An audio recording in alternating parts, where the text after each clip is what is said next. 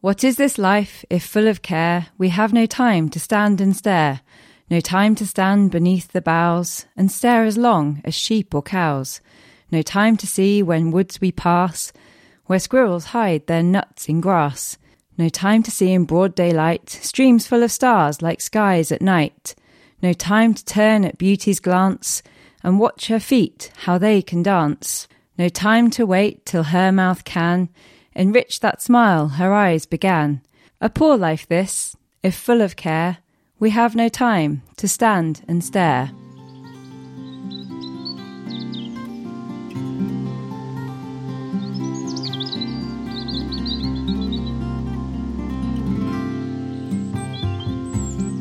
Hello and welcome to the Wildlife Garden Podcast with me, Ben. And me, Ellie.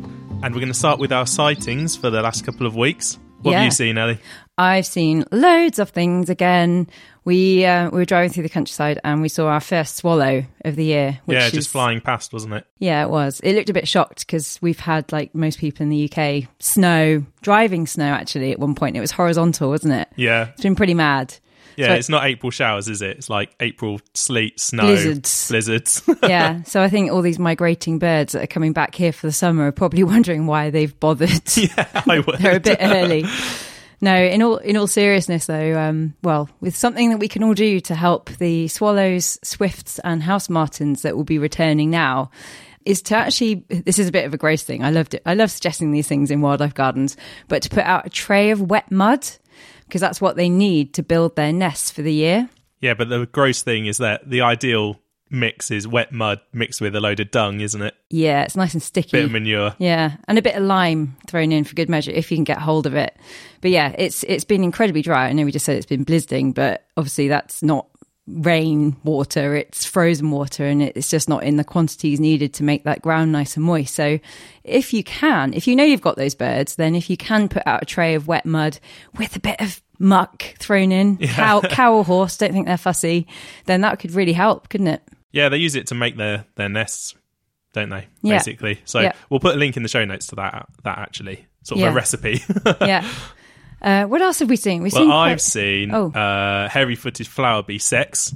Oh, That was exciting. Yeah. I didn't know what was going on because I didn't recognize the female, but you'd seen the day before I saw this, you'd seen, was it Spring Watch, Yes. where had put online a, a video from a previous year, which is just hilarious because the male, he sort of attaches himself to the female and then he does this sort of massage, stroking dance thing, which is Yeah. Why don't you do that? okay, too much too much information. information.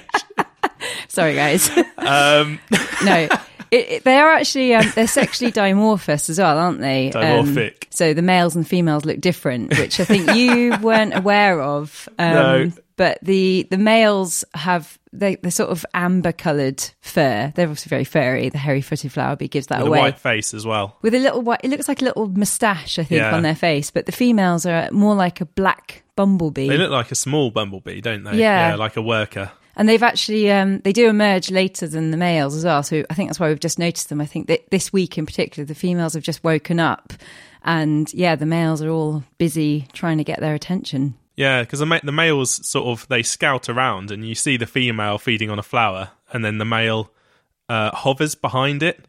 And I just thought because I actually saw three males going for one female, and I, I at first I thought it was bees attacking a wasp or something like that. Um, but then obviously I clocked what it is. So yeah, it's really cool. Oh, and we can link to that video as well, oh yes i think we should yeah, it so was you can very see good what's going on. yeah it's really amazing footage as you'd expect from spring watch Yeah. Um, oh what else have we seen i feel like there's loads and then my mind's gone a Oh, bit just blank. loads of birds. Oh, Yellowhammer. That was good. Yeah. Yeah, we thought we might. Well, I think I, I. I'm not counting this, but there's a possibility I saw a white throat as well It was at flying past the van. yeah, it was at speed, wasn't it? So it was a bit difficult to tell. But um, yeah, things as we keep saying each week, things really are waking up, and now they're also coming back to the UK. Yeah. So things from further afield. So plenty of things to to be doing in the garden to encourage all of that life. Yeah, just be careful for. Oh, one. Yeah, this is one thing we've seen a lot of. Of um, if you see a little mound of soil, like a little volcano with a hole in the middle, then it's because the mining bees, of which there are several species, are mining at the minute. So the female makes a, a burrow, doesn't she? Yeah, that's and right. it looks like a little volcano. And Yeah. we were thinking, we don't know if we've seen these before or if we've seen them, and because we didn't know what they were, we just sort of assumed they were the beginning of ants' nests or something like that. But once you spot what they look like, you start to see them everywhere. And they've all come up in the last week, haven't they? So, Yeah. yeah, just watch out in your gardens. If you do see this little mound with a hole in the middle, just, you know, don't rake it over or something like that because there's Yeah. probably a, a female bee uh, making a nest inside. Yeah, try and dig with care if you notice there's a patch of ground where these bees are mining. I had to point out to a friend when I went for a walk this week that they're not tiny little molehills No. that she thought Yeah. possibly. Hi, Tal. Sorry about that. um, yeah, lots and lots of things going on in the garden, which is absolutely lovely. Yeah, get out there, see what's out and about. And before we go on to the news, we just wanted to say thanks very much to some feedback we've had recently. Thanks to Aisha Foka, Foka? Aisha Foki on iTunes for another five star review, and also to Sharon, who sent us um, a lovely message about what she's been up to um, via email. So she actually put one of our, well, it wasn't one of our ideas, it's something we talked about from Kate Bradbury's book, which was the Hoverfly Lagoon idea. She's actually built one of those in her garden. Yeah, so this yeah. is actually one of the dis- like more disgusting things that we've told people to do, isn't it? So as well as this tray of dung and mud, the hoverfly lagoon is. It's not disgusting. I know. I it's don't just mean that that. It, you get the rat-tailed maggots in it, which Yeah. are the maggots of a, a of a wonderful native hoverfly. It's a very easy thing to do, and it's really good fun when you see that these things are actually attracted to these different habitats. Yeah, yeah, exactly. So, yeah, Sharon, if you actually do find any of these rat-tailed maggots in your lagoon, please do. Uh, yeah, get in touch and, and send us a photo as well. Yeah, if you're listening, let us know what you found in your gardens. If you want to drop us a line, you can send us an email to thewildlifegarden at hotmail.com. And as always, every iTunes review is great and it, um, well, it just helps us be promoted to new listeners as well.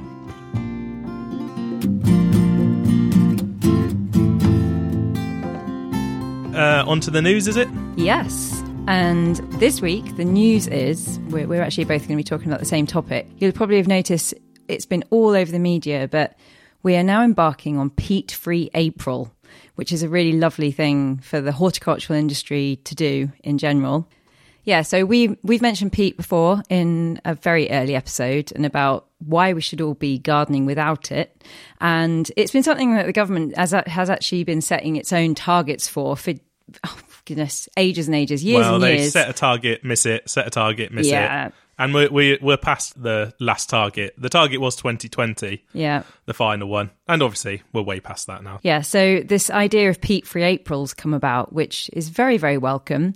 The RHS has been publishing loads of stuff on this this week, and we just want to jump on the bandwagon, I guess, and get people using peat free growing media, don't we? Yeah, that's right. There's uh, a bunch of different professional gardeners, academics, gardening organisations have come together and they've made a website called peatfree.org.uk. And on there, there's just a an open letter that they've all signed and sent to the government to say, you know, why we should be going peat free.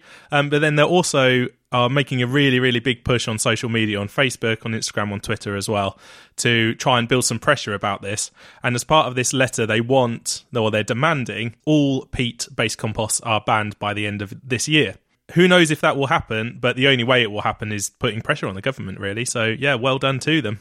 Yeah, and if you have happened to have missed all the media on this um, so far, why should you be going peat free? Well, it's easy to look this up, but in general, where we get our peat from are very, very, very sensitive habitats. Yeah, that's right. Well, there's two ra- main reasons, isn't there? Actually, wet peat bogland that hasn't been drained is a, a, a really vital wildlife habitat. Um, and the second one is that peat bogs hold more carbon per hectare, acre, whatever you want to say, than forests. Yeah, they're really Um, fantastic carbon stores. So Yeah, exactly. to dig it up is very, very counterintuitive in a world where we're trying to reduce our carbon production. To dig it up, drain it, burn it, whatever we are doing to it, it's all the wrong thing. It should just stay where it is. It should indeed. We've been actually peat free. When we buy compost, we never ever get bags um, that contain peat. And the thing is, when you go to a garden centre, it can be very confusing. I think well, it has been up until now, maybe. But generally, if the bag doesn't say that it is a peat free growing media, then it probably does have some peat in it. it absolutely does. If it doesn't Yeah. say peat free, No. it's got peat in it for sure. Yeah, so look for that labelling. That's really important. That's the first thing you can do. The second thing, there there are lots of myths, aren't there, about peat free from historical use of it, and maybe from the fact that it's it's in development now, really, isn't it? This Yeah. is something that Recipes are still changing, aren't they? yeah, it's no different to like cooking something and getting getting the recipe right and tweaking it over over time. But the fact is that peat has been until now just such a great growing media for you know our horticultural industry that we've all become a bit hooked on it. But the peat free industry is is trying to replicate the pro- the properties of peat, but through different processes where we don't have to dig that precious peat up. Well, so peat is good for for one main reason, really, and they call it its buffering capacity. And that is the buffering capacity is the ability of something to resist change. So what it means is if it's dry or wet, the pH doesn't change, Yeah, and the availability, inert, yeah, it? the availability of nutrients doesn't change whether it's dry or wet, stuff like that. So that's why they use it, and that's why it is good um, as a horticulture. Not good. It's why it's effective as a in horticulture. So it has taken a while to find suitable alternatives that can do the same thing. Mm-hmm. But like Ellie said, the recipes are there now. Yeah, Um, we, we've tried a range of different brands. Again, we're not going to go into loads of detail about them right now, but the key message we want to put across is why not use this p- particular peat free April to try a range of peat free products? And then you can choose the one that works best for you. And I listened to the RHS podcast this week, and it, they're also talking about this. And it is just true that you have to get used to using the different media in the same way as anything else. It's a, it's a, it's got different properties. So don't try it, fail, and then think it's something to do with the product. It is all about us le- relearning how to actually use that that different media. So Yeah, and I think well, something that's really worth saying is there's two types of composts. I, I don't want to make this sound complicated, but the sort of compost you used to buy in a bag that was made of peat is something that in the trade they would call a growing media, mm-hmm. and that means it's basically it's made from virgin materials and the recipe is exactly the same bag to bag. You know you know exactly what you're getting. And it tends to be really light and it's easy to keep watered and all, all this sort of stuff.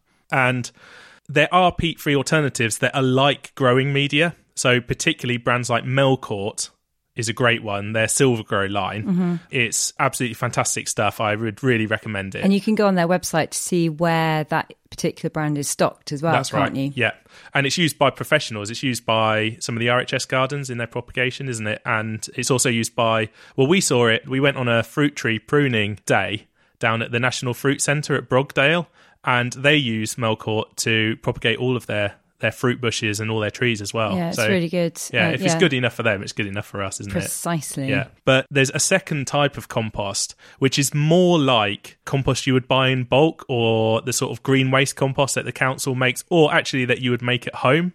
It's an actually composted material. So it's green waste that's been turned into a compost. That's a true compost, which is different to taking something like peat or coir, something like that, and just adding nutrients to it, which is what would make a growing media, which, as I say, is replicable bag to bag.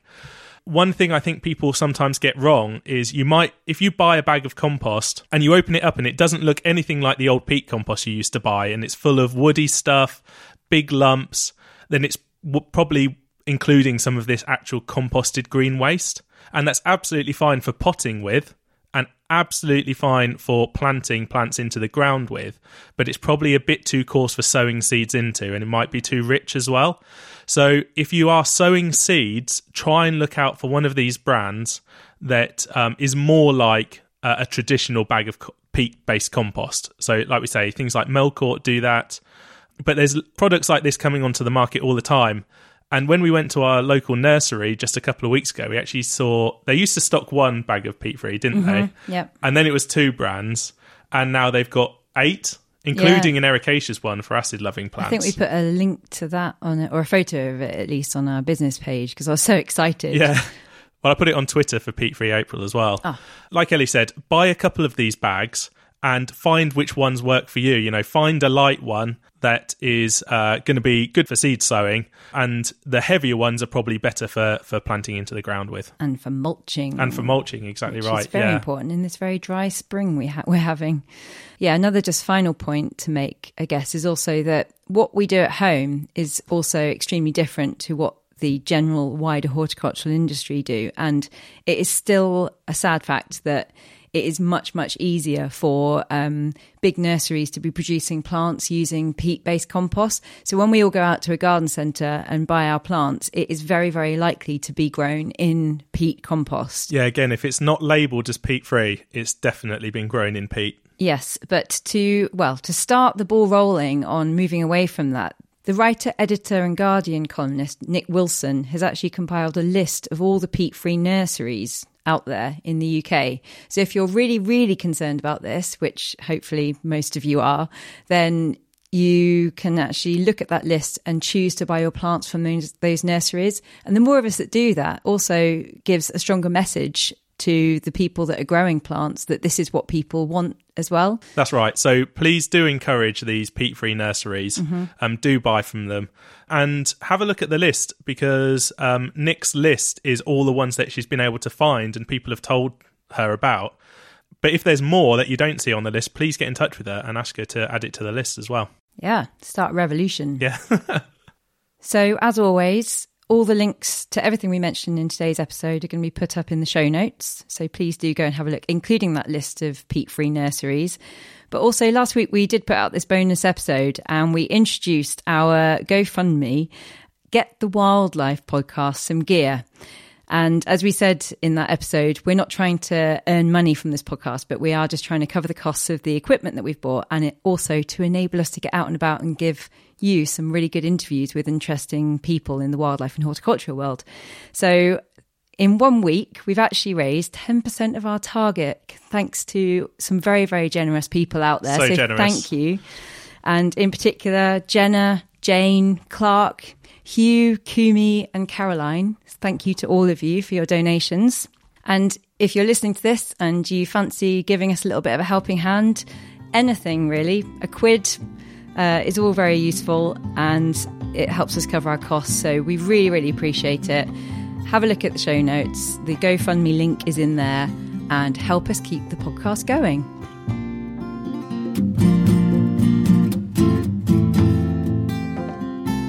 Brilliant. And now we're going to talk about our book club this week, which is The Wildlife Pond Book by Jules Howard. And is it published by Bloomsbury, wasn't it, with the Wildlife Trust yes, as well? That's right. And I'm about to learn here because I haven't had time to read it. Yeah, this is why we've made an extension on our book club because, yeah. well, there's, there's two of us and we've only ever got one book. So if I take ages to read something, which I sometimes do. Well, you haven't this time. You've speed read it. Yeah, but only because I left it to the last minute. Yeah. So I'm really sorry, Jules. it's a really, really good book. Yeah. Um, yes. I will be reading it. I'll be learning now, but then I'll be reading it in the next week. But yeah, as as we said in the in the bonus episode, the the book club is now going to be every eight weeks instead of every four weeks, yeah, isn't I think it? It's so a bit more reasonable. Yeah, give me time to read it as well. Yeah. So, so um, here we go. I'm about to learn. I have been in reading this book on an absolute voyage of discovery. It is utterly brilliant. I loved it. And it's, I, well, I don't know if it's just because I'm particularly geeky, because I particularly love ponds, or because I didn't know enough about ponds before I read it. Or all of it together? Probably a mixture of all of it, but it also is also a really, really well written book. The book starts really, really generally and gives a fantastic level of context about ponds in general and their history, which I really, really enjoyed. It starts very usefully with what is a pond, which is actually something I hadn't really considered before. You just kind of, it's one of those things you grow up knowing, and you, when you try and give a definition, you're like, oh, hang on a minute. So Jules says that it's anything between one meter square to two hectares of water, and that water's got to be there, standing water, I should say, and that water's got to be there for at least four months of the year. So bigger than a puddle, smaller than a lake. Precisely, but then puddles do sort of count as well. And in the book, he does also mention uh, puddles being really useful habitats for various creatures. Oh, nice. Yeah. Within this, he also talks about the historical context of ponds. Now, obviously, when we build a pond in our garden, it's we we're always told that it's a very very good thing to do for wildlife, and obviously, I'll be talking about that in a few minutes. But why? What were what happened before humans actually made them? Now, there's absolutely this, I love this bit so much, but it talked about how in nature, ponds would have been formed by all manner of different things. For example, beavers. And that's actually something that hopefully we'll see more of because beavers are now being reintroduced into the countryside.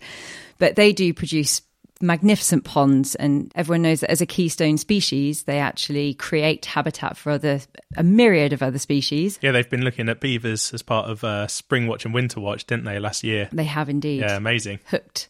They're really lovely creatures. But it can also be formed by from something as simple as a tree falling down in the wood. Now that obviously happens less and less now that we manage our woodlands and we tend to chop down trees before that can happen. But just in terms of the context of how ponds would move around the landscape without human interaction is just a really useful way of visualizing how nothing really stays that still in nature and where one pond might dry up over time, another one might form just nearby. So all the critters living in that one that's dried up can move across. Yeah, because if they fill up with vegetation so high that it's just slightly higher than the bit next door to it, then the next orbit will become the pond, won't it? Precisely. And we just don't see that over a human timescale sometimes. No, It's I think- something that Oliver Rackham talks about in his book, which we mentioned in the last episode. If you s- stood back and could watch your landscape change over, you know, hundreds of years, you would see things moving around of their own accord, wouldn't you? Yeah, nature very rarely stays still. And I mm. think our brains can't often compute that. So, why are they important? Well, two thirds of Britain's entire wetland plant and animal species exist in freshwater ponds. So, that is a huge number, That's amazing. or a so huge proportion, rather. And in many- freshwater ponds? Yeah, So that's more than, well, obviously more than rivers and streams and estuaries. Wow. Yep. Many of those are actually near threatened or threatened. And that's why when we build a pond in our garden, we can create a really rich network of these habitats and increase that area for those species to thrive. Now, it's very fair to say that they're very rich ecosystems, but why are they rich? Well, first of all, water is needed by so many creatures, like visitors and residents alike. So it just makes sense to provide it. And by doing that, you're enhancing the habitat. But also because, and, uh, and Jules Howard actually compares them to this, they're as complex as a tropical rainforest or a mangrove or a coral reef or something like that in their complexity. And that is purely because if you think of it in a 3D sense, then they have so many different ecological niches within them. So obviously you've got different water depths, you've got different, all that tangled mess of roots, gravel, different depths of se- sediment, all these different things create so many different niches for so many different species to be able to live side by side. So yeah, their richness is just, it cannot be uh, celebrated enough. And to add to that, it's a home for some creatures, it's a feeding station for other creatures, it's a drinking station for things that are passing through, it's a breeding ground for some things, it's also a bathing opportunity if you think of all the birds that need to condition their feathers. And also, as we mentioned at the beginning of the episode, it can also provide building materials so for things like swallows, house martins, and swifts, which need wet mud to build their nests, if you've got a boggy patch at the edge of your pond, then that's brilliant. It's ready made, you don't need to make your little tray of dung and mud. So while most new pond owners, it's fair to say, are fairly obsessed with frogs, toads, and newts, you see this all the time on various uh, gardening forums on Facebook. When As are- you should be. When when are the frogs arriving? Yeah. Yes, you should be excited about the arrival of these amphibians, and they're a really useful part of the pond ecosystem. However, I will also say there is a dizzying complexity beneath that, which also needs to be celebrated. So, yeah, I in general would recommend this book for its ability to both portray this crazy complexity around ponds as well as their historical context, but also to keep it simple enough and engaging enough as a book for anyone to understand. So, if you're planning on making a new pond, then 100% consider getting a copy of this book because it just contains everything you need to know. So, within the book, there is a fairly large chunk on exactly how you build a, a pond in your garden, and that's through uh, a small one, like a patio pond, which is often raised up off the ground and could be in a container even, through to a medium. And then it also talks about much, much bigger ponds, uh, over 10 meters squared. And what I found really useful about that section, not only is does it go into all the details and considerations that you need to make, but he also mentions how much it's likely to cost you in, in pounds. Yeah, that's really good to know. It is, and when we've um, when we've been asked to quote for ponds, it is something that sometimes comes as a bit of a surprise, just because people have absolutely no idea. But I would say that no matter how much you end up spending on your pond, it really is such a worthwhile investment for both your enjoyment of it, the wildlife's enjoyment of it, and also quite often these things can last up to twenty years or more if you if you build it correctly. So in terms of the annual cost, it's really nothing. For- yeah, I mean that's something that is worth saying you know, if you've only got a really small area, please do just go ahead and have a, you know, read the book, have a pond in a, a raised container, in a plastic bucket, whatever. If you are going to put a pond into the ground though, and you're going to go to the the extent of buying a proper liner and all that sort of stuff, it does pay to do it properly the first time because if you skimp on the underlay or something like that and you get a puncture, then you're going to have to redo it. So it's worth doing it right first time, isn't it, really? It is indeed. And also to maximize that money you spent and to make it as rich and valuable for wildlife, there are absolutely loads and loads of different tips um, in this book. So that includes having a variety of edging. Lots of wildlife ponds you'll see edged with rock all the way around, but actually, as with most wildlife gardening, having variety is the most important thing. So when we install a wildlife pond now, we tend to have maybe some rock edging, we, we tend to have some gravel edging, and we also really like putting in vegetation. So actually having grass running right the way up to the pond edge, which you then, then can let grow tall. And it sort of just merges in with the pond plants then and just looks, well, it becomes very naturalized and is really, really good um, for wildlife because things can hide in that vegetation.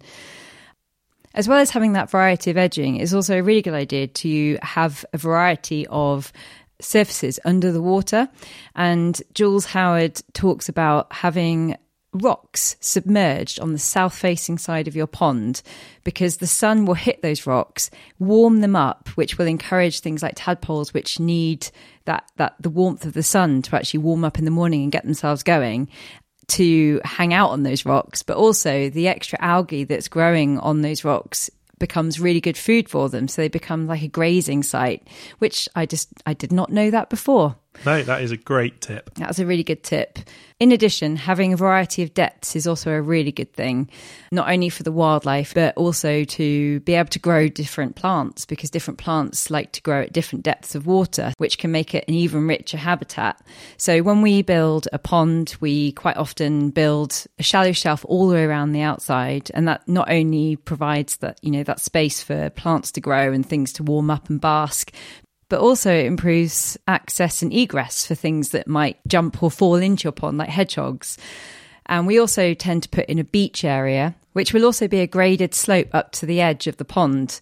Now, a lot of people include these beaches and they do look really good as well. If you're sitting next to it on a bench or whatever, you just it just looks very aesthetically pleasing. But something that I did not know is that this area, and this is the bit of the pond where it does tend to dry out, is called the drawdown zone and it comes with its own benefits as well. And when you're actually planning your pond, this drawdown zone is really important because, well, first of all, you need to consider that Maybe you need it to look pretty when there's slightly less water in the pond, but also you can you can create sort of indentations within it. So you're almost creating mini lagoons so that when that water does evaporate down, you end up with these shallow pools in that drawdown zone, which is really good for a number of different invertebrates that live in the pond. That's really cool. That's like almost like rock pools. And and some of those creatures actually do better in those lagoons because sometimes the bigger predators within the pond can't physically live in those smaller pools. So, oh yeah, of course. In the same way that coastal rock pools work as well. That's nice. It is. And finally, as another general thing, outside your pond, you know, everything else in your garden can be enhanced to also make your pond an even richer habitat. So, this is again down to creating as much variety of habitat in your garden as possible. And you need to be including things like corridors. So I think Ben mentioned a couple of episodes ago that in one garden where we did put a pond in, we've just recently drilled a hole in the fence to enable frogs and toads to actually access the garden because we realized that they couldn't. So yeah, if you're wondering why you're not getting any amphibians, then maybe it's something as simple as they just can't get in your, into your garden it's all about having some areas of long vegetation. It's all about having wood piles so that different insects and, and all those amphibians and things can actually hang out in the summer when they're not using that water. Yeah, because a lot of the things that are using the water aren't in the water Full all the time, time, or no. even all of the year. Yeah. Another thing to consider is trees. And actually, they're really important because you know if you're trying to encourage birds to be using your ponds, then birds also need trees to perch in. In the book, Jules talks about critter curtains as well. And this is just old squares of carpet that you can just lay down on the ground and they keep a nice moist but warm environment underneath them, which attracts all kinds of invertebrates and becomes a really good place for things to hide. And that, that just increases the amount of food for things that might be living in your pond to come out and eat. So, yeah, there's absolutely loads you can do in your garden to enhance that pond life that you're trying to bring in. We often get asked a lot of questions about ponds, and the same questions tend to pop up. So I thought, why not try and answer them using the content of this book? Now, the first one is how deep does my pond need to actually be? And this is something that uh, both of us, it depends on what you read, unfortunately. We in the past have read somewhere that it needs to be at least a meter deep to oh, prevent full. And heard it time and time again on Gardener's Question Time, on Gardener's World, various other places. Now, this book actually uh, refutes that, and the depth given is 50 centimeters, so half of that meter. So now we actually put in somewhere in the middle. So we get we tend to go for about 60 to 75 centimeters. Jules is an expert on this stuff. But then you hear other experts saying something different. So when you've got 10 experts all giving you different answers, we just go somewhere in the middle, don't we? Yeah, I think Yeah. that- so we, we go about 60 to 70 centimeters deep. The, the consideration to make with this is that variety is key, as I said before, with those shelves and, and graded beaches. And to consider that the surface of your pond, so the surface area, that is the lungs of the pond. So that is where all the gaseous exchange happens, is on that surface layer. So the surface is very important. And then you do want it to be deep enough so that there's always some that, that is unfrozen in the winter. So about 75 centimetres, 60. Yeah, I Somewhere mean, around something they you often hear people say it needs to be a meter so it doesn't freeze over the winter, but certainly in Nottingham, even during the Beast from the East, we didn't have any ponds that were frozen down to seventy centimeters, did we? I No. mean, there, I'm sure there are parts of the country, you know, on the east coast of Scotland or something like that, that are going to get really cold, you know, cold enough to freeze a, a fifty centimeter pond completely, but. I just think in most of the UK, you're getting nowhere near those temperatures. Another question is about cats. Now, cats are, as we've said before, voracious predators, killing machines of various creatures, including amphibians. And the only thing that I can really suggest when it comes to this is to make sure you've got loads of good bolt holes for those creatures. So putting in a hibernaculum, which is, as we've described before, just a hole in the ground full of stones and, and logs and then covered back over. Which so leaves loads of gaps, doesn't it? it leaves loads of gaps and, and things can actually just run away into those spaces. Another question that's often asked is around children and water safety. Now, the critical age in terms of risk of drowning is around zero to two years for a child, and it is a very real risk. However, it is quite easily overcome by things like a fence, which you might even be able to put in as a temporary fence that might stay there for a couple of years until the, that child is old enough to understand the message, not to not to go jumping into the pond. But also having those beach areas can also help. On the flip side of that, ponds are an excellent learning resource for children and it is really easy to engage them. So don't be put off having a pond if you also have a child. Another question we often get is around pond maintenance. And some people have it in their minds that ponds are really, really hard work. I would like to put it out there that that is absolutely not the case, or it's as much work almost as you want it to be. Now, a section of the book that I absolutely loved, it was quite a small section, just described how a pond like us ages over time if you leave it. And it's something I had covered in algae. it gets covered in algae. So, so going back to this historical context where ponds used to just pop up and then and, and infill with things like leaf fall and things like that and sediment, your garden pond is no different to one of those natural ponds. And if you left it over a, a number of years, it would eventually just fill up and become a bog garden. As gardeners, we can actually choose if we want to to let that pond infill, and it will provide a certain habitat for a certain mixed species over a certain amount of time. However, I, I, do understand that if you have spent this money on this pond, you probably want to keep it going as a pond as, as long as you can. But even to do that isn't that much work. And all you really need to do is once a year to go in and thin out some of the vegetation because it, it can be quite vigorous and also clear out some of the leaves that have fallen. We often actually also slow down that leaf litter accumulation by putting a net temporarily over a pond just to stop the autumn leaves from blowing in because it can just make your life a lot easier. Yeah, very temporarily, isn't it? It's just a couple of weeks, yeah. a month. You do have to be careful not to let wildlife get tangled up in the net, but as long as it's pinned down nice and firmly, then it, all the way around. Fine. Yeah, way you don't want something to get under the net and then not be able to get out again. Yes, and it's really not that much work. Another question we get is around drought and whether or not it's a problem. As I mentioned earlier on, there is such thing as a drawdown zone in a pond, and that is just the area that is expected to dry out in periods of prolonged dry weather. Now, pond creatures have adapted over millennia to account for these periods of drought. And in general, up to a point, it's better just to leave your pond alone and just to let it dry out a little bit.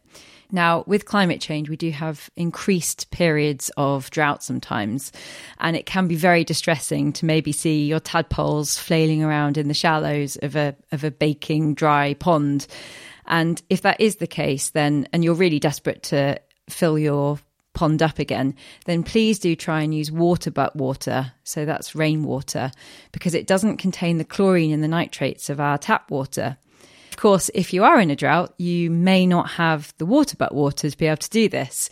So, as an absolute last resort, tap water might need to be used in those situations. However, if you are going to do that, then please do fill up a few buckets, let them stand for a couple of days to, let the, to at least let the chlorine evaporate off, and also to let the temperature of those of that water rise so that it, it better matches your pond water, and only then put it in. I mentioned winter and freezing a few minutes ago. And as we said, this is something that a lot of people do get concerned about. Again, adaptation is a wonderful thing. Humans don't often understand that these creatures have existed probably for longer than us in in their current form. And nymphs of things like dragonflies, damselflies, and caddisflies can actually create antifreeze compounds in their cells. So those guys are fine if you do get a little bit of ice on your pond. Also, things like back swimmers and water beetles use trapped air in leaf litter in the pond. So I know we just said about clearing leaf litter, but leaving some is is essential, and oxygen can actually be trapped within that leaf litter that these creatures can use. That's cool. That is really cool. And you probably remember from learning at school that frogs do hibernate, and the way they do that is to move into your pond and they'll burrow down in the sediment rich base of it, make a nice mud bed, and their skin, being amphibians, becomes their lungs and they just breathe through their skin. So they need some oxygen in that pond. When the surface is frozen over, oxygen levels can reduce. However, having some ice is not all doom and gloom. What can be a problem is if you've got a combination of prolonged ice with then snow on top, because the snow is what pre- prevents the sunlight from actually penetrating through into the pond, which would then get to the vegetation, which can keep photosynthesizing and producing oxygen, and that can become a problem. So, to avoid that situation, you can simply brush off the snow from on top of the ice, or if you're really worried, you can float a ball in your pond, and that can just slow the freezing over process as well. The other thing I saw this winter was podcaster, another podcaster from Nottingham, Jack Perks, who runs the Bearded Tits podcast. He put a, a video up on Twitter where he just boiled some water in a pan, and he just walked out and he put the hot pan on top of his pond. Mm waited until it was nearly through the ice, obviously not all the way through, just lifted the pan back off, and then the ice just you know he made a big hole in the ice basically, and it was you know, he took him whatever it was, 20 seconds. You got a bit, obviously, you can't walk away and just leave the, the, the pan to fall into yeah. the water. But yeah, I just thought that was a great idea. It took hardly any time at all. Now, another thing that people often worry about is algae. And there is a myth, I think, that all algae is bad and that you don't want this green in your pond. However, I would say that toads and frogs, when they're trying to find new places to colonize, actually smell for algae because their tadpoles need it as a food source. I didn't know that. I know. I didn't know that either. It's, That's answered a question I've had for ages, which How is how they they, know? actually know there's water there. they don't have little radars on their No. heads. Now, in springtime, you can get something called an algal bloom. And this is just where the temperatures are starting to rise again. The pond is waking up and the algae just, it takes advantage of the extra sunlight and warmth and just starts to reproduce like mad. And sometimes this can actually make your pond appear cloudy, which is something we've seen in some ponds that we've put in. However, don't panic, as we always say, because as well as tadpoles of toads and frogs, many, many invertebrates living in your pond actually rely on the algae as their food source. And really and truly, if you leave it a couple of days sometimes, the populations of those invertebrates rapidly comes up and essentially just eats the algae for you. So you don't need to do anything. So why you shouldn't panic if you do get this cloudiness or a little increase in algae in your pond.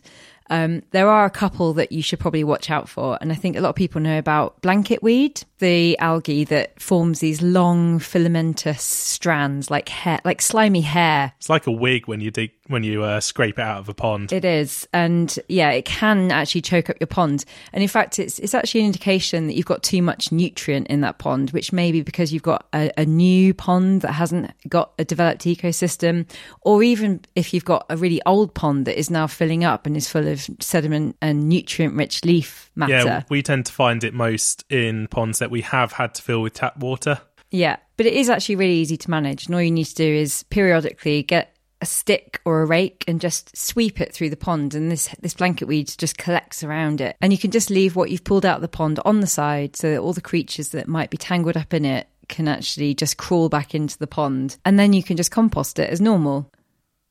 But that's enough about the work that's involved with the pond because actually it is really dead easy.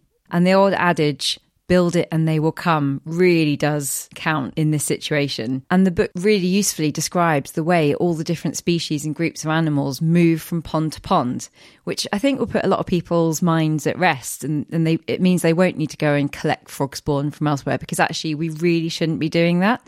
There are a couple of viruses that are really bad for amphibians that can be moved around the countryside by people doing that.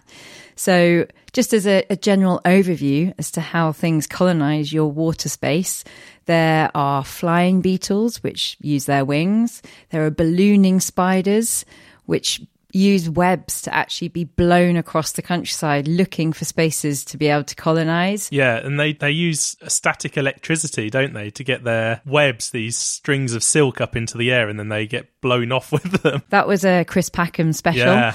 There are also eggs, particularly of snails, that get stuck Mm. to the feet of birds. You know, if there's no nearby pond, you think, how on earth did a water snail get there? They just turn up. And they're, they're eggs, yeah, like Ellie said, on birds' feet. And also, some creatures like water mites actually externally parasitize other larger, more mobile species and just hitch a ride, which is really cool. And some eggs are so small, they actually just blow across the the countryside in the wind looking for No. Yep, that's true. And that's particularly true for some of the worms and worm like creatures. The eggs ponds. just blow in the air. They just blow around. We're probably inhaling them right now. Oh, yeah, think of that next time you go for a walk in the countryside. Yep. So I thought that we're not going to go into all the detail about the animals. Please do read this book. Chapter five is completely dedicated to all the creatures that you might see in your pond. But I thought it'd be quite fun just to pick out three mm, wrongly maligned or little understood creatures in ponds in celebration of the little guys. Now, first of all, flatworms, which have a bad rep because we've all been told as gardeners to look out for the New Zealand flatworm and incomers and other alien species, which are really bad. And that is one that you need to look out for. But actually, Britain has 60 species of flatworm. A lot of them live under stones in your pond or amongst the leaf litter. What I liked about this is that while they can reproduce sexually, they actually have a preference for casting off their tails, regrowing a head or another tail, depending on which half is left. Well, they do this. They just Out of choice? Yeah, out of choice. I guess it's easier. Another one is midges. Most people in this country do think of the bitey Scottish midge, but actually it's a hugely diverse group, and only one family are the biting variety. One of the first colonizers of a new pond is the chironomid fly, which is a non biting midge. Its eggs hatch into something called bloodworms. Uh, it sounds vampiric, but they're actually only red because of how much iron is in their bodies. Oh, is that right? It is. Because I've seen, I have seen bloodworms. Oh, have but I had you? no, I thought it was, I thought they were just red, or it might have actually been the blood coming through a translucent skin or something. But No, it's, that's it's the iron content in their bodies, which just enables them to live in really low oxygen environments. And finally, water fleas. Now, they're so called because of their diminutive size and their jerky movements. Um, they're actually freshwater crustaceans, which is a group that includes freshwater shrimps and water hog lice. Some of the names of these are a bit off putting. Yeah. I don't know. I wish I could just change their common names. We have 80 species of water flea in Britain. But if you have a rapidly greening pond in spring, as we've mentioned, they are your friend because they feed on microscopic algae and bacteria. So they're one of the creatures that will come in and within a matter of days can just completely clear up that cloudiness. And again, they can reproduce clonally, and therefore their populations can also really explode rapidly. So, yeah, they are your friend. well, yeah, the pond gardener's friend. Indeed. So I'm going to leave it there in terms of content of the book, but hopefully we've provided you some good tips for your own pond. But please do go out and get yourself a copy of it because it is fantastic. And of course, we always try to remember to say you can borrow it from a local library, possibly if they're open. And finally, on Facebook, we've been sharing some book facts in advance of this episode. And one of our followers commented on my acting abilities because one of the posts included a photo of me looking amazed while reading this book.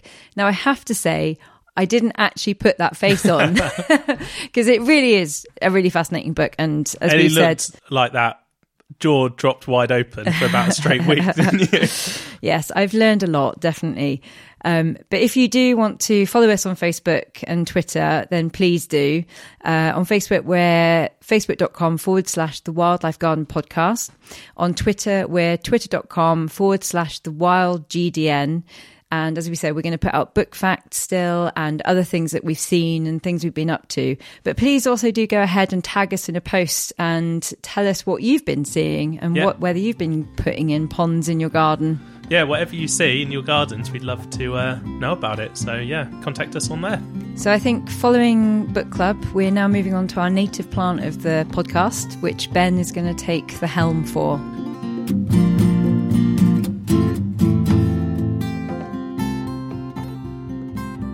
Yeah, this is one of my absolute favourite garden plants. But we picked this one this week because it's a plant that often grows around ponds and in um, damp, boggy areas. And in a lot of books, it's often recommended as a poolside plant or a, a bog garden plant as well. And so the plant we're talking about this week is purple loosestrife. The scientific name for purple loosestrife is Lythrum salicaria. It's in the Lythraceae family. Um, and the name Lythrum comes from the Greek word litron or litron, meaning blood. And that just indicates the pinky, sort of purple red colour of the flower of the plant. The salicaria bit, meanwhile, means with a leaf like salix, because salix is the scientific name for the willow tree as well. And the common name, loosestrife, comes from a translation of the Greek name used by the Greco Roman doctor Dioscorides, who was recorded saying that the plant was used and it was believed that if placed on the yoke of inharmonious oxen, it will restrain their quarrelling. Um, so that's a good tip for any dairy farms out there listening to the podcast. For those of you who don't know what it looks like, it's easy enough to look up online for a picture, um, but I'll just give you a brief description. It's a herbaceous perennial, which means it dies down every autumn, but then it comes back the following year. In the wild, it grows between half a metre and 2.7 metres tall. That's much taller than I thought. I've never seen one that tall. We we've seen them probably I don't know, nearly as tall as me. Well, Couple I of don't know what. Yeah, I don't know how tall I am in meters actually. yeah, two point seven meters tall is the tallest that has been found. It's got square stems, and like I say, the Salicaria um, name comes from the fact that it's got willow-like leaves. Established plants have a number of different flowering shoots, which makes the plant have a sort of a broad head, and each of the actual flower spikes themselves can be up to one meters tall. And these spikes are called cymes. I think that's how you pronounce it, and that's a description of how the flower is. So it's a cyme because it has a flower at the top. So it's got this spike of flower, flowers all the way up the stem, which are arranged in whorls, so they go around the stem. But there is a an actual flower right at the very top. If it was a spike without a flower at the top, then it would be a raceme, which is another botanical term. Some good botanical terms there. Yeah, I might make a botanical warning klaxon or something to add into the podcast.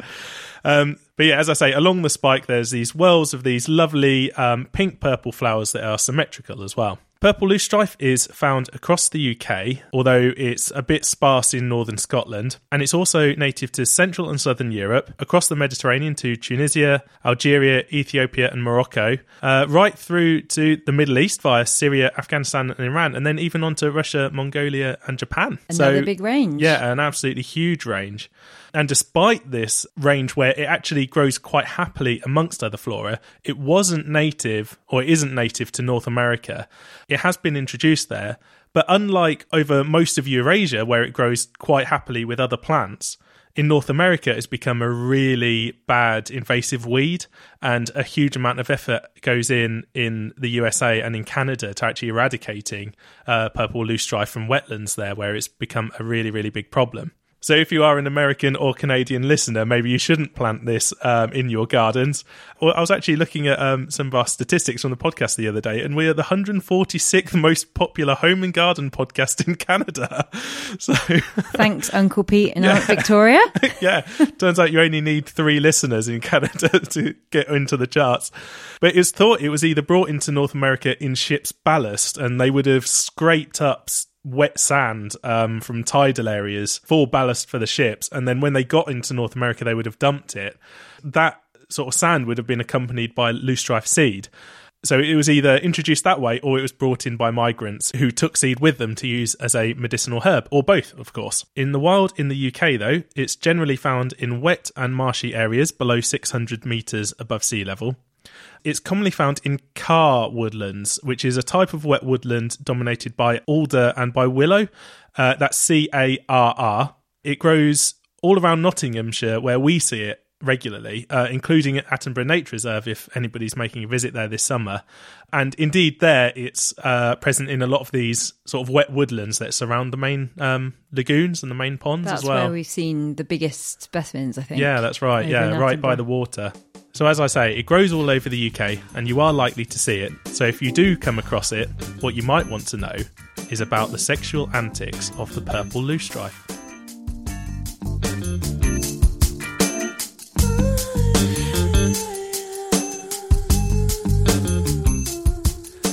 Okay, purple loosestrife is an outcrossing hermaphrodite, which, as we know, has both the male and female organs present within each flower. There is a lot of variation between plants. You know, it's got such a huge range, so it's it's not surprising that there's variation.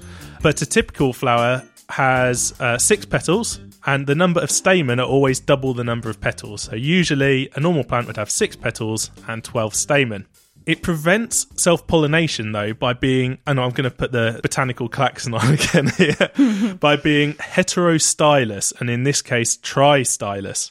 So, to explain what this means, you will remember in a previous episode that we talked about primroses with their pins and thrums, the two different forms of, of flower that primroses have, which prevent self fertilization.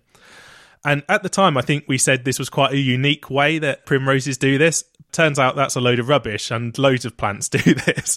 And we've been learning this as we go along. We really are learning as we do this podcast. So, primroses, where they have these two forms, they are distylous. So that's two forms or what are called morphs of arrangements of the sexual organs within the flowers. So while primroses have two, purple loosestrife has three. So like I say, primroses are distylous, but purple loosestrife is tristylous. And like primroses, this interesting characteristic was actually investigated by Charles Darwin as well. He was a very busy man. Yeah, he was.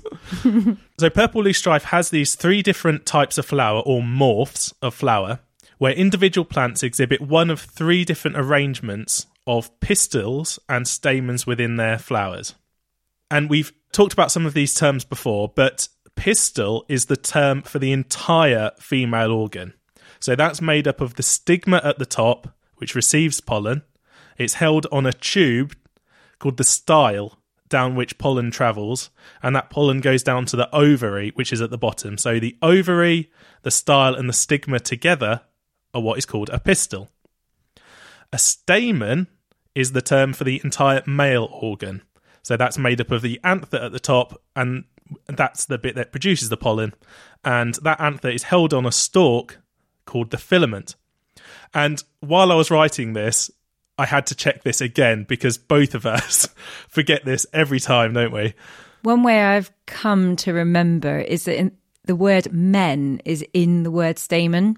And if you can remember that, then you can always remember that it's the male part of the flower. Exactly. The stamen is the entire male organ, and the pistil we we don't really have a mnemonic for that, do we? But no, I need to think about that one. No, but the pist yeah, the pistil is named for the whole female organ. So in purple loosestrife, within the flower, the male and female organs in these three different ways are arranged like a trifle.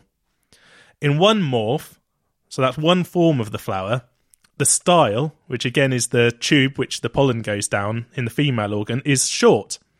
So the whole female part is at the bottom of the flower, and on top of that, there are two individual layers of male organs. In a second morph, there's a layer of male organs at the bottom of the flower, with the female part in the middle and another layer of uh, males on the top. And finally, there is a morph with two separate layers of males at the bottom and with the female on top. And these are simply called the short, medium, and long styled morphs. Ben would choose to describe this as a trifle because that is his favourite dessert. I've been dreaming of trifle. Generally, pollination is only successful if pollen is transferred from one plant, from one morph, to another, hence being an outcrossing hermaphrodite. And the outcrossing bit is where two different flowers are needed to pollinate each other. One interesting quirk of these different morphs, though, is the colours. Where the male filaments are longest, they tend to be bright pink, and the anther on top, the bit that produces the pollen, is purple. But where they're short, both the filament and the anther tend to be green.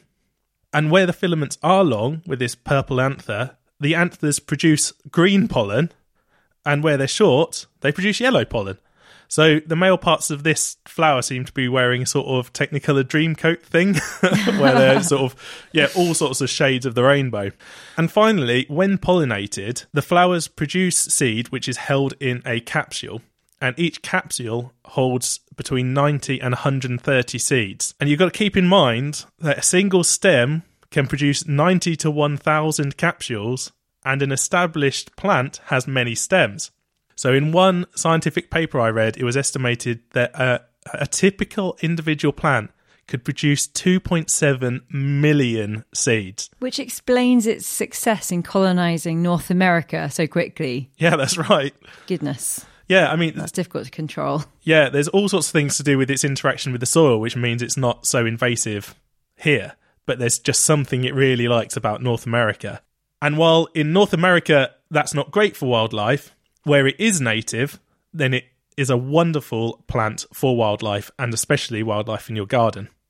Pollination of the purple loosestrife is generally by bees and butterflies, but also by beetles, probably by flies, in particular some of the hoverflies. I read that it's thought that flowers are attractive to any species with a proboscis, and I should say in one episode we called a proboscis a proboscis, but I have corrected myself now. So the flowers are thought to be attractive to any species with a proboscis of six millimeters or longer. That's what I read in one of these scientific papers. But then when I was looking up records for um, species that have been recorded actually visiting as a pollinator these these flowers, there was a huge variety of records, including beetles, um, which obviously don't have a long proboscis generally. Some of the hoverflies as well, which actually sort of just dab um, flowers rather than um, reaching in with this straw like appendage. The Natural History Museum records it as being the host plant for 31 Lepidoptera alone, which are just the moths and butterflies. And that includes the stunning small elephant hawk moth, which is a really beautiful, it's like a day glow um, raver sort of a moth, isn't it? So you've got the Technicolor Dreamcoat flower, the, the day glow raving moth. This is really quite a colourful. Uh... Assemblage. It is. Yeah, Thanks. nice. It's the food plant for the larvae of type of sawfly, um, for some of the frog hopper bugs as well, and a whole host of beetles like the loose loosestrife flea beetle. And the Latin name for the loose loosestrife flea beetle is um, Lythraria salicariae. This is like a, a really fun tongue twister yeah. for Ben to be getting his mouth. Yeah, so you get the Lythraria salicariae visiting the Lythrum salicaria. But as I say, it's also recorded as being visited by a load of hoverflies, including the fantastically named marmalade hoverfly. Mm and bees galore too as well. They lots of different bees solitary and bumblebees uh, adore it. So all around it is a absolutely top plant for wildlife. And if you're convinced and you want to grow it at home yourself i'll just give you a few details on how to grow it as a garden plant. It's fully hardy so it will grow anywhere in the uk and it's perennial so it will come back every year the flowers start around june and in a good year can carry on right till september um, so yeah, it's a really good plant for late summer colour. And although it will grow in most soil types, um, with a pH from 4 to 9.1, actually, which is very alkaline. That's almost caustic, yeah, alkaline. So, so, that's nearly all, all, UK soils, really, fit within that range. It will do best in a soil that is kept moist, so that's where it would grow naturally. So, yes, you can get it to germinate and you can plant it in sandy, light soils but you would really have to be committed to the watering if you wanted to do that. So it's probably just an easier plant to grow in loamy or in clay soils with that has been improved with some compost. Or, of course, planted around a pond, as I've said, or as part of a bog garden as well. It needs 13 hours of daylight to start the that extension growth that creates this flower spike. And believe it or not in a british summer we do get 13 hours of daylight on a normal day. And that's you know daylight length not actually direct sunlight. But it won't flower well unless it's got 50% of full sun, and that's how it was described in one of the papers I read. And it might be a good time to mention what full sun actually means. And this actually was mentioned on Gardener's, the latest episode of Gardener's World, I think, as well. Um, so, whenever full sun is mentioned by the RHS or on a plant label, it actually means at least six hours of direct sunlight. So, that is actually in the sun, not shaded, not just in an open position, but six hours with the sun right on the plant. Whereas partial or semi shade means three to six hours. So, as I say, it's recorded as needing 50% of full sun. So, that's basically saying unless you have three hours of direct sun, it won't flower well for you. You could grow it in sandy soil in the shade, it will grow, but as a garden plant, you want lots of flower and you're growing it for that beautiful pink flower and the colour. Um, so, yeah, if you've got a loamy or clay soil that you can keep damp and you've got somewhere that's going to be in full sun for at least three hours a day, give it a go. If you want to get some, you can grow it from seed. Um, you can buy seed to grow. It's best sown between late March and early May. And the plant will actually flower in its first year. Flowering takes about eight to 10 weeks from germination. But in the first year, it will just put up one spindly little flower spike. So don't be disappointed if you've grown it from seed and it, it looks a bit ratty for the first year. Um, just keep growing it on and it will bulk up, and then you'll get all these flower spikes come at the same time.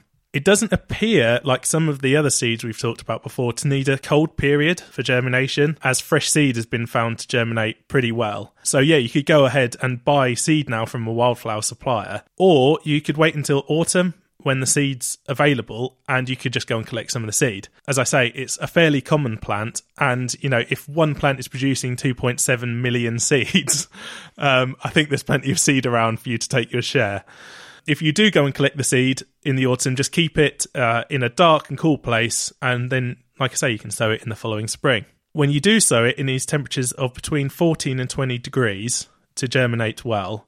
So sow it on top of a, a, moist seed compost, and then you know you can keep it on a warm windowsill or in a propagator, heated propagator, or if you're sowing it a bit later in the year, you know, sort of mid-April to early May, it might be warm enough outside, especially in a cloche, so you could just you could leave it outside covered, um, but that depends on the weather. Because as I've been recording this podcast, it's gone from sun to snow, hasn't it? Yeah, it's completely mad today. So one thing you need to look out for though is that it doesn't germinate well if it's been covered with too much soil. It's the sort of plant that will grow in disturbed ground. So um, yeah, it only likes a light covering. So yeah, sow it on top of this compost and just give it a, a, a very thin layer of compost over the top. And then if you keep it moist, and as I say, keep it warm, then germination should be pretty quick. The second way, of course, if you don't want to wait for it to germinate, to grow, and then to bulk up, is to dig up an established plant in a garden if you've got a friend who's got some. Or, of course, if you've already got it and you want to establish more, you can dig it up and split it and now is an absolutely perfect time to do that. You know, if you're digging up a big established plant, you could split it into a couple of different good sized clumps and then you just simply replant it. Again, it's a completely free way to build up your own stock at home, but you know, if you've got a friend with some, you can always ask for some as well. And uh, you know, it's a good excuse. Now we can all visit each other in our gardens. You know, just nip, nip round with the excuse of wanting And to have a bit of their your friends' plants. yeah, no, to give people All right, plants. Don't just turn up with a fork. No. yeah, so but we always give our um our disclaimer that although it's a common plant, please don't just go up and dig it from the wild. So that's two ways to propagate it at home, but you know, you can always just go out and buy it, of course. And the wild species, the um, the one that just grows around and is native, you can buy that from lots of wildflower suppliers as a as an established potted plant. But there are also some cultivated forms as well. And the benefit of some of the cultivated forms is that they can be a bit shorter, probably a bit more manageable as a garden plant. A lot of them, the, actual flower spikes only grow up to about a meter, 1.2 meters tall, something like that. Which, well, it depends how big your borders are, but I would think that most people don't want a 2.7 meter tall um, loosestrife in their garden. It might dwarf everything else a bit. So, just to give you a couple of varieties that um, are recommended by the RHS, uh, there's a very bright pink one called Modern Pink. Uh, there's a, a, a tall but upright one if you if you've got a, a narrower space for something to fit in called and I think this is a German name so I'm going to massacre it but I think it's called Feuerkerze. Again, links in the show It's notes. better than your Greek pronunciation today. And there's also a really lovely pale pink one called Blush, and I would love one of those in my garden. I think it's really beautiful. Um, and both Foyer Feuerkerze and Blush both hold the RHS's Award of Garden Merit as well, which shows them as really good doers as garden plants. Wonderful. So I really recommend everybody goes out, and if you've got the conditions that it will suit, have a think about purple loosestrife for your gardens. So that just about wraps up today's episode. And before we say goodbye, we were just going to give you a, a little summary of what's to come. Well, we're very excited because this Tuesday we are going to be interviewing Gareth Richards, as we've said before. He is the RHS digital features editor and he is an all round garden genius and wonderful friend. Um, he's going to be talking, talking to us all about wildlife on his allotment. Yeah, as we said in the bonus episode, we don't have an allotment, so it'll be really interesting to hear his uh, ideas on what you can do for wildlife on one. Yes, and also we're excited because we're going to be following the afternoon in the pub.